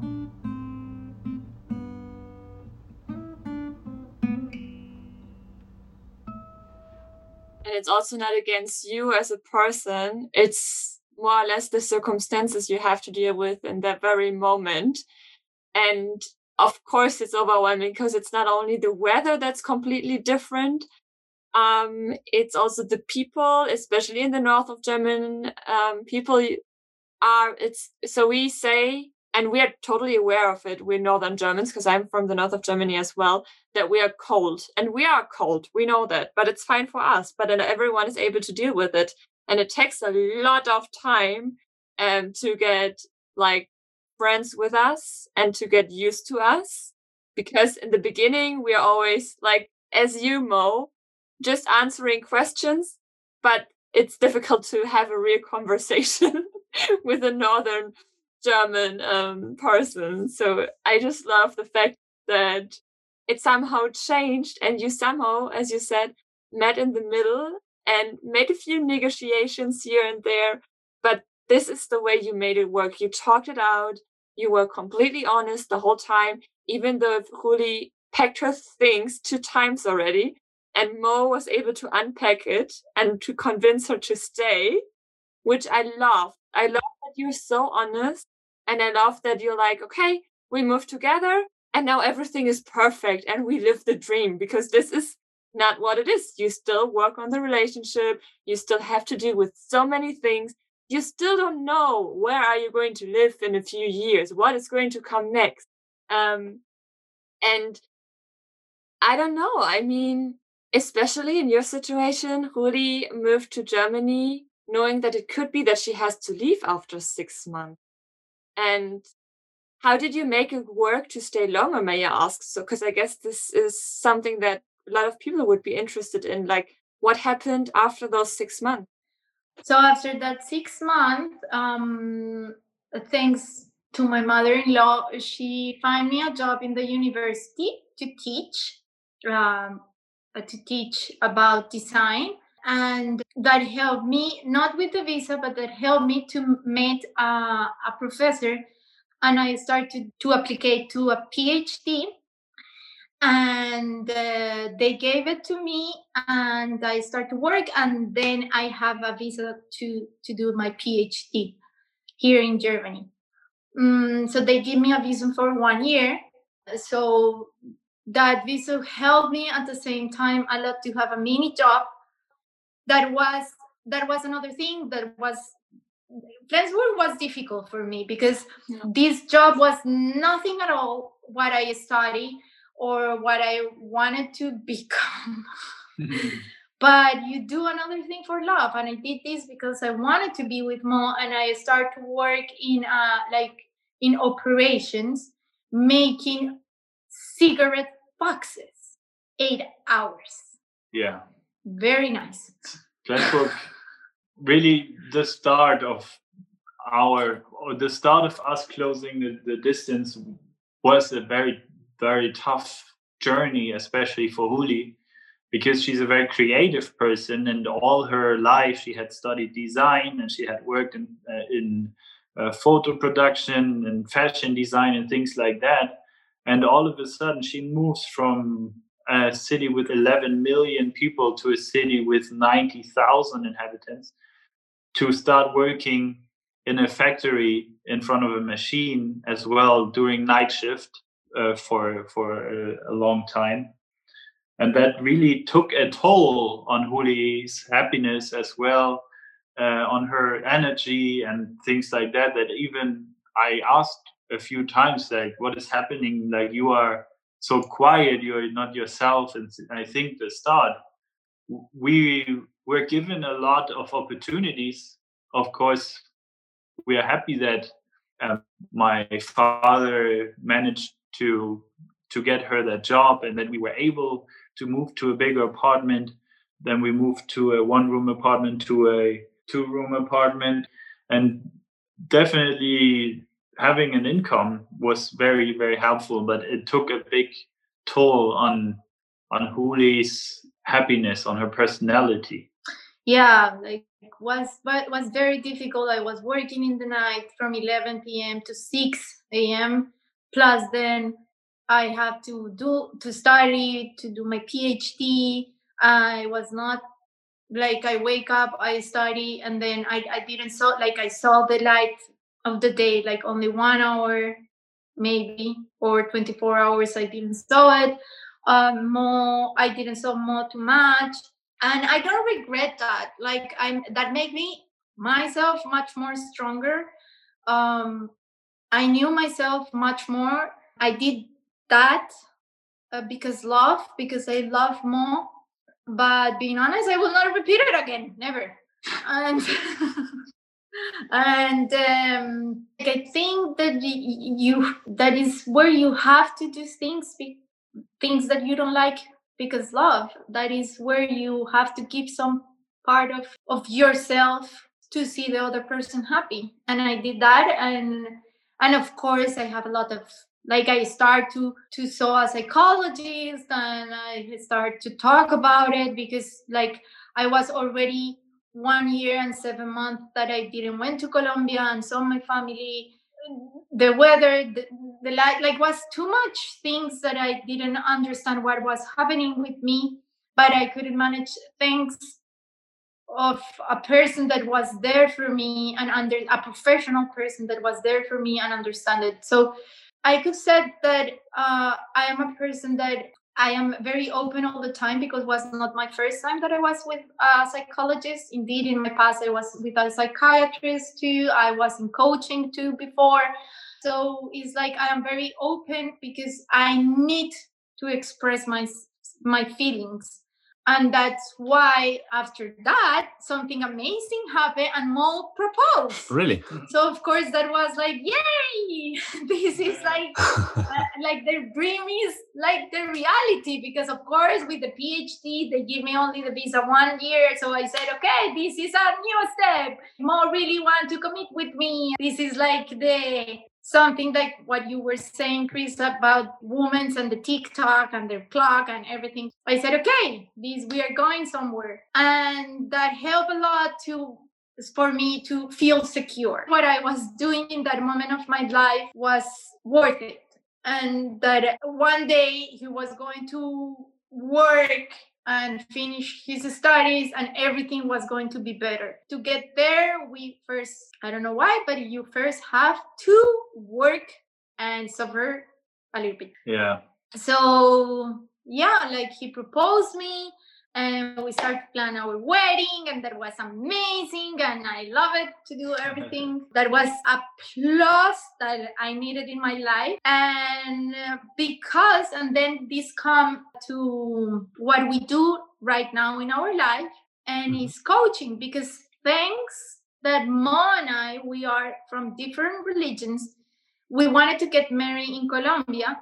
And again family the the dream of the family is get married in the church. And this is very difficult in a catholic um, church. All this is extremely difficult. So i have to ask for a permission and la and more for more was more easy. We wanted to get married outside and the religion didn't let that. We wanted to get in colombia the religion didn't let that. So was too much too much problems until we met the coach that marry us. Yeah, the coach mm-hmm. said did the ceremony with us. It was a very good experience. For me, it was the first time to encounter like a coach, a life coach, because I had never gone through therapy or anything. I was not used to talking to strangers openly about your feelings or openly about like a goal that you had. So for me, it was the first time um, working with a life coach, especially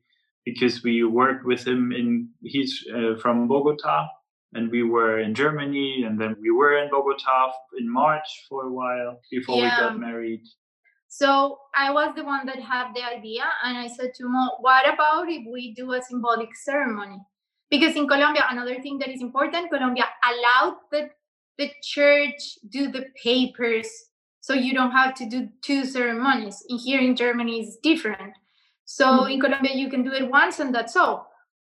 So how we were going to manage all these that at the same time again, Germans and the papers. We wanted to make it easy breezy.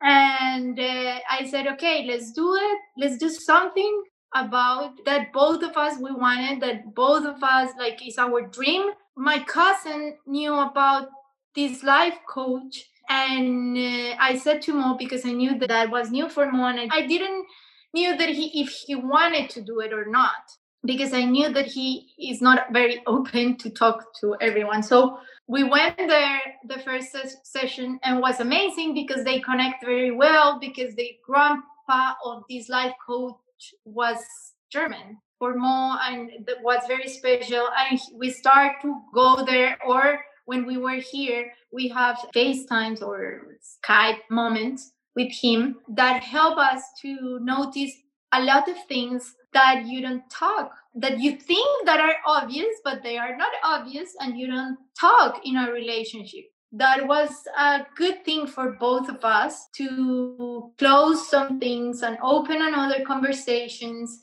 After that i was like okay i like this a lot. That came in my mind and i was like since i came to germany i was like i am not very happy with my career. I am not very happy with what i am. I need to change.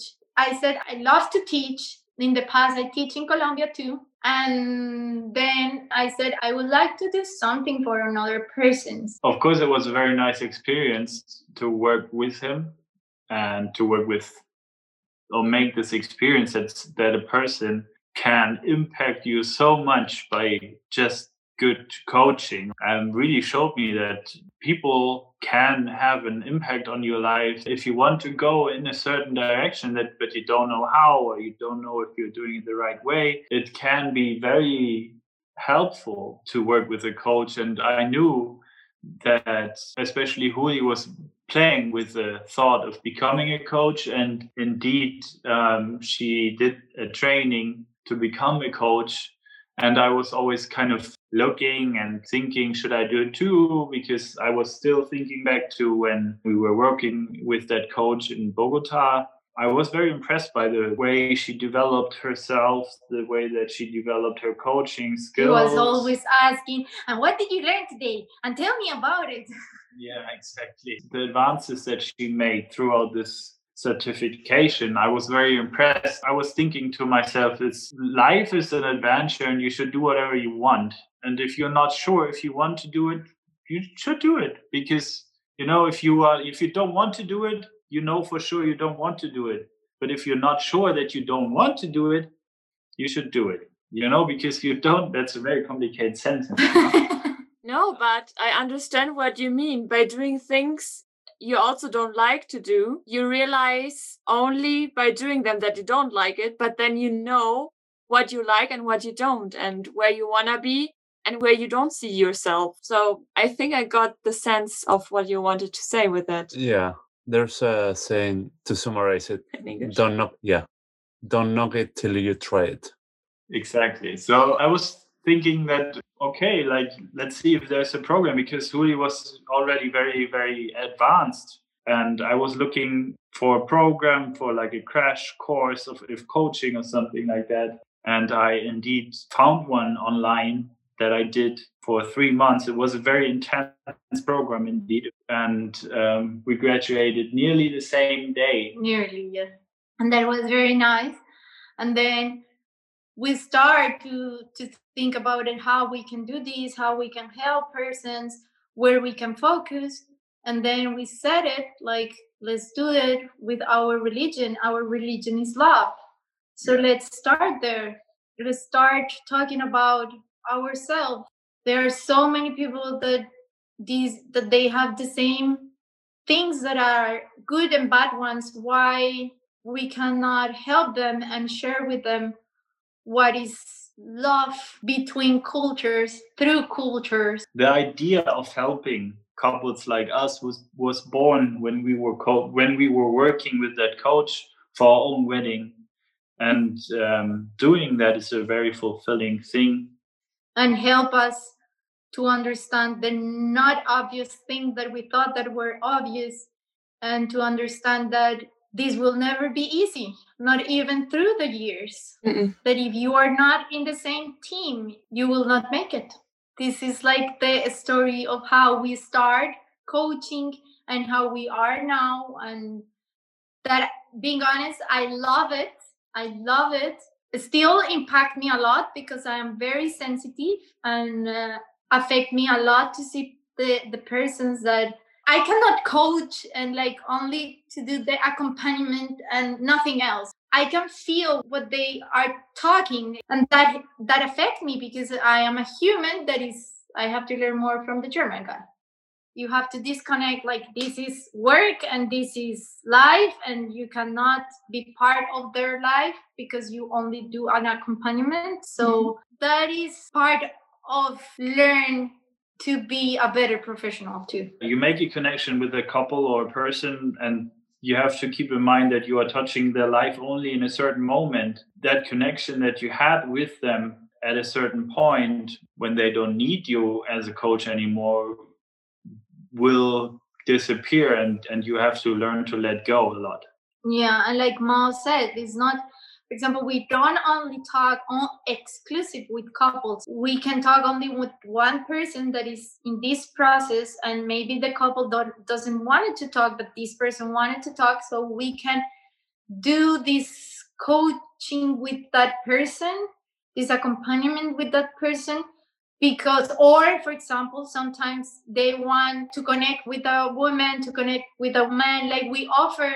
not only that we have to be both of us there or both of them there we do like a plan together. And the idea is not be forever and ever because we feel that that is not healthy at the same time. So it's like a process between 5 and 15 sessions.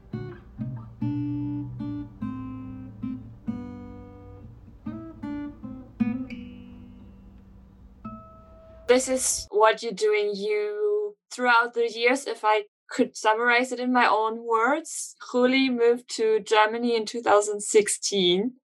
You moved to the north of Germany, which is completely different to the south of Germany, by the way, because uh, I used to live in the south. So I know what it is to live in the south and how it is to live in the north. Yeah, you struggled a lot in the beginning. You worked at a job you didn't like. You were always worried about your visa situation uh, you guys got married, you still had to figure out the difference, multicultural differences. And you're still working on figuring that out yeah. day by day as you're communicating a lot, as you're very open in your communication. And then finally, after around about two years, uh, you were able to set a life for yourself. So it took you two years basically to feel comfortable in Germany more or less, since you're living in the south of Germany, things are slowly getting better?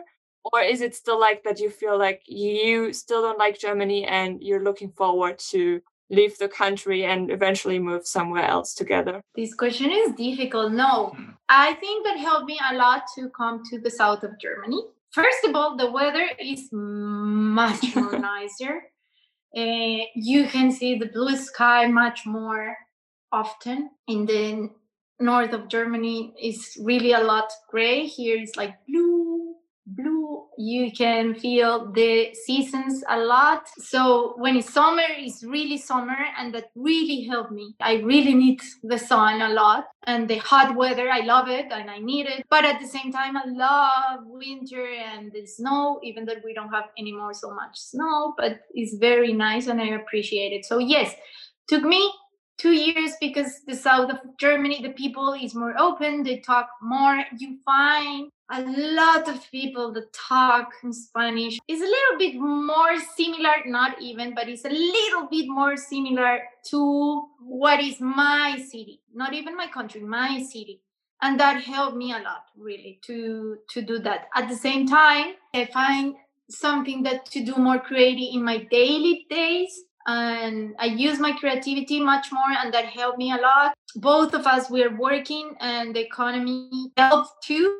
We are being honest. Of course, money is not everything in life, but that helped. And let's be honest, I don't want to live in a room or apartment of one room all my life. And plus, I am in an age that I I don't want that anymore. Like I did it, I did it, and it was fun. And but in this moment of my life I want another thing. And that doesn't mean that uh, I want to become like a woman that have her house and cook. I really enjoy to have adventures. I really enjoy to explore and do another things. But I move so much in my life, even when I was a kid, that in this moment I have to say that I am really happy to be here. And more want to live in Colombia. Being honest, I don't. Mm-hmm. As I said, I love Colombia. It's a beautiful country. And to get back to the second part of the question, I think the world is our home and we are kind of not used to settle in our relationship. We have always been traveling a lot in our relationship. As a couple, we have always traveled a lot to see each other, or we have always traveled together a lot we have lived in a lot of different places, alone or together. Personally, me as well as Juli, we, we are open to moving uh, to another country or a dream of mine as well is to again live in another country because this adventure that you uh, experience and when you are living in another country you cannot measure it it's so valuable for your life that you should always take every opportunity that you have to move somewhere new, somewhere where you can get out of your comfort zone and learn about yourself and the world. Um, right now, we have a beautiful home and we are feeling very well in our current situation. But that doesn't stop us from, from taking another opportunity somewhere mm. else as soon as it opens up. And what we wanted is to be a country that both of us we don't know the language both of us we don't know the culture both of us we don't know anything about it. Like that is our idea in the future. So yeah that is what we expect in life because yes you only have one life. Seize the opportunity as long as you can. And do you feel like you want to settle or do you seem more relaxed more like as an adventurer, you're very open minded. I mean, this is what I received from what you just said towards where the future will bring you. But does that mean that you don't want to settle in a country, or does it mean you want to settle, but you just don't know when it's going to be and where it's going to be? First of all, what for you, what means settle? Because that could be different from me? For me, settling somewhere would be um, maybe having an apartment. I would say having a family. Having a family, yeah. yeah. And seeing yourself living in that country for at least five or six years. So for several years, more than two years, I would say. And having, and another question, having a family, what does that mean? Uh, having kids. Wow, that is another difficult question. Um, because you see very different how I see. Let me ask it like this: What is settling for you? Yeah, it's very interesting that I am. We have very different definitions of what it means to settle. For me, settling is that you find a place that you are going to die in. That sounds extreme. That sounds very extreme. yeah, now that I say it out loud, it's a terrible definition. But for me, that is what settling means. Settling for me means that you find a place and you will never leave it again. Yeah. For me, settling is more internal than that external. So if you ask ask me about that, I already have it because I found what I was looking for so many years, um, and is peace with myself. So because of that, I will say I already have it. Yeah. And and what is your idea of settling? I will say that no, for me it's not that. so mm-hmm. so that's that's just like to clear it up. That's basically what society in general would summarize it. Um uh-huh. Yeah, yeah, of course. That's basically what the majority of people would describe as settling somewhere or settling somehow, whatever you want to describe it. It's not like that I see it as settling because on that I'm totally with you. As long as you are at a stage of, as, of your life where you feel comfortable and where you feel like, okay, it feels right. And I want to be here right now. And that's the moment I'm living in. So you're, in, you're living in the moment.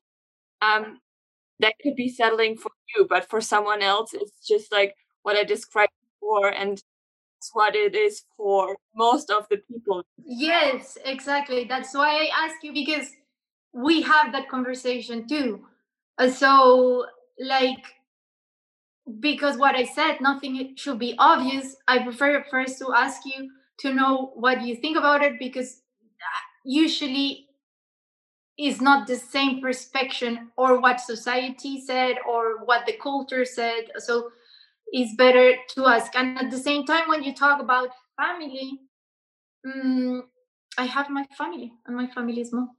So yeah, like that for me, I, I that doesn't mean that the people that want kids or if we have kids in the future because these we are not like this is not a no we don't know.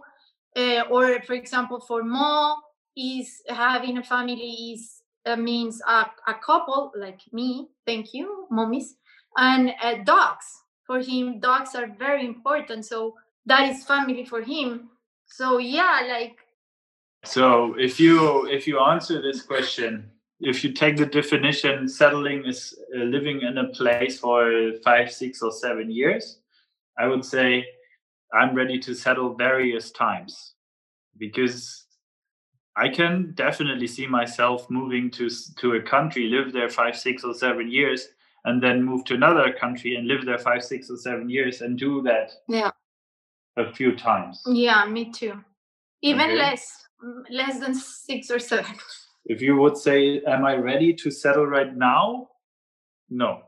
Mm. Yeah, I would say the same it's a beautiful home that we have. Um, and it's going to be difficult, but when the opportunity opens up, um, we will take it. Or when we search for something new, because that doesn't mean that we don't want to search for something new. Um, yeah, we will change. Mm. It's because at the same time, I think that change are very important and very good. And I think that because I grew up like that, you know, like I, I changed a lot from house to house, from apartment to another apartment. So I feel the change are very important in life. Like I, I I'm not of I am not the person that is like you buy a house and you live forever and ever there for me. Which that give me a conflict only thinking about that is something that is very typical for i don't i don't know about bavarians or other german uh, cultural groups let's call them like that but for people from flensburg my hometown it's very typical to buy a house to mm. live in that house and to die in that house mm. and that is something where i don't see myself. Me too. I don't see I'm myself. sure and um, one day when we have when we have children of course doing that is more difficult but is it impossible? I do not believe that it is impossible and i still would do it yeah. or i still would try to do it. Yeah like yeah. It's like the complete thank you for the good question you asked there Rudi. i think it's important that that settling doesn't mean the same thing for everyone. Mm. So it depends on what perspective you see it. Uh, maybe for some uh, people, it's a cultural thing as well. It depends on where you're actually from, what you've learned in your life. Um, as you guys stepped out of your zone a couple of times and you always felt comfortable, maybe it took a while to get there, but after all, you felt comfortable and you were like, okay, that feels good. So why should I set this on a specific place or into a specific place? I can take this feeling with me and yeah, project this feeling in another country, another language, another culture. It doesn't mean that it has to stay there with me. So it's it's it's gonna it's gonna develop and I love to be honest that you are not only open minded, but that you clarify for yourself the question what does settle mean? Um, so that you share this and that because I mean, of course, we get this question quite often as well. So, when do you want to settle? Where do you want to settle? For us, it means something else than for other people. Um, sometimes we don't even know exactly what it means, to be honest, because we just enjoy living in the moment. And it's also quite difficult for others to understand that we don't even know where we are going to live in a few years. And that's completely fine for us. So we don't have a problem with that at all. Of course, we would like to know like a little bit in what direction is it going to go. And of course, we have plans in life, but that doesn't mean that they're set in stone. Um, it could also mean that like before it's going to happen, that it's going to change again because we feel more comfortable with the idea of doing something else or living somewhere else. And I do think that as long as you feel comfortable and as long as you're supporting each other, that this word settling is something you can take with you and it's it's sticking with you because it's it's something you believe in it's something you trust in and yeah how would you say it's a feeling you carry it's not a Mm-hmm. word it's a feeling Yeah, totally agree. I will include something else with what you said, and is that if you will be able to to confront again what is the difficult things. Because um, for example in our case moving to another country is to like dealing again with things that you know you you already knew here in germany how to do it.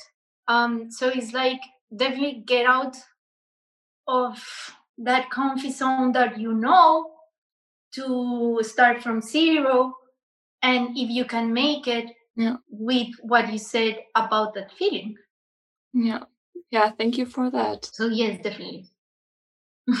No you're welcome. Thank you for your question. That is very nice. I feel like we could have on specific topics deeper conversations even. There are still so many things in my head i would love to ask you.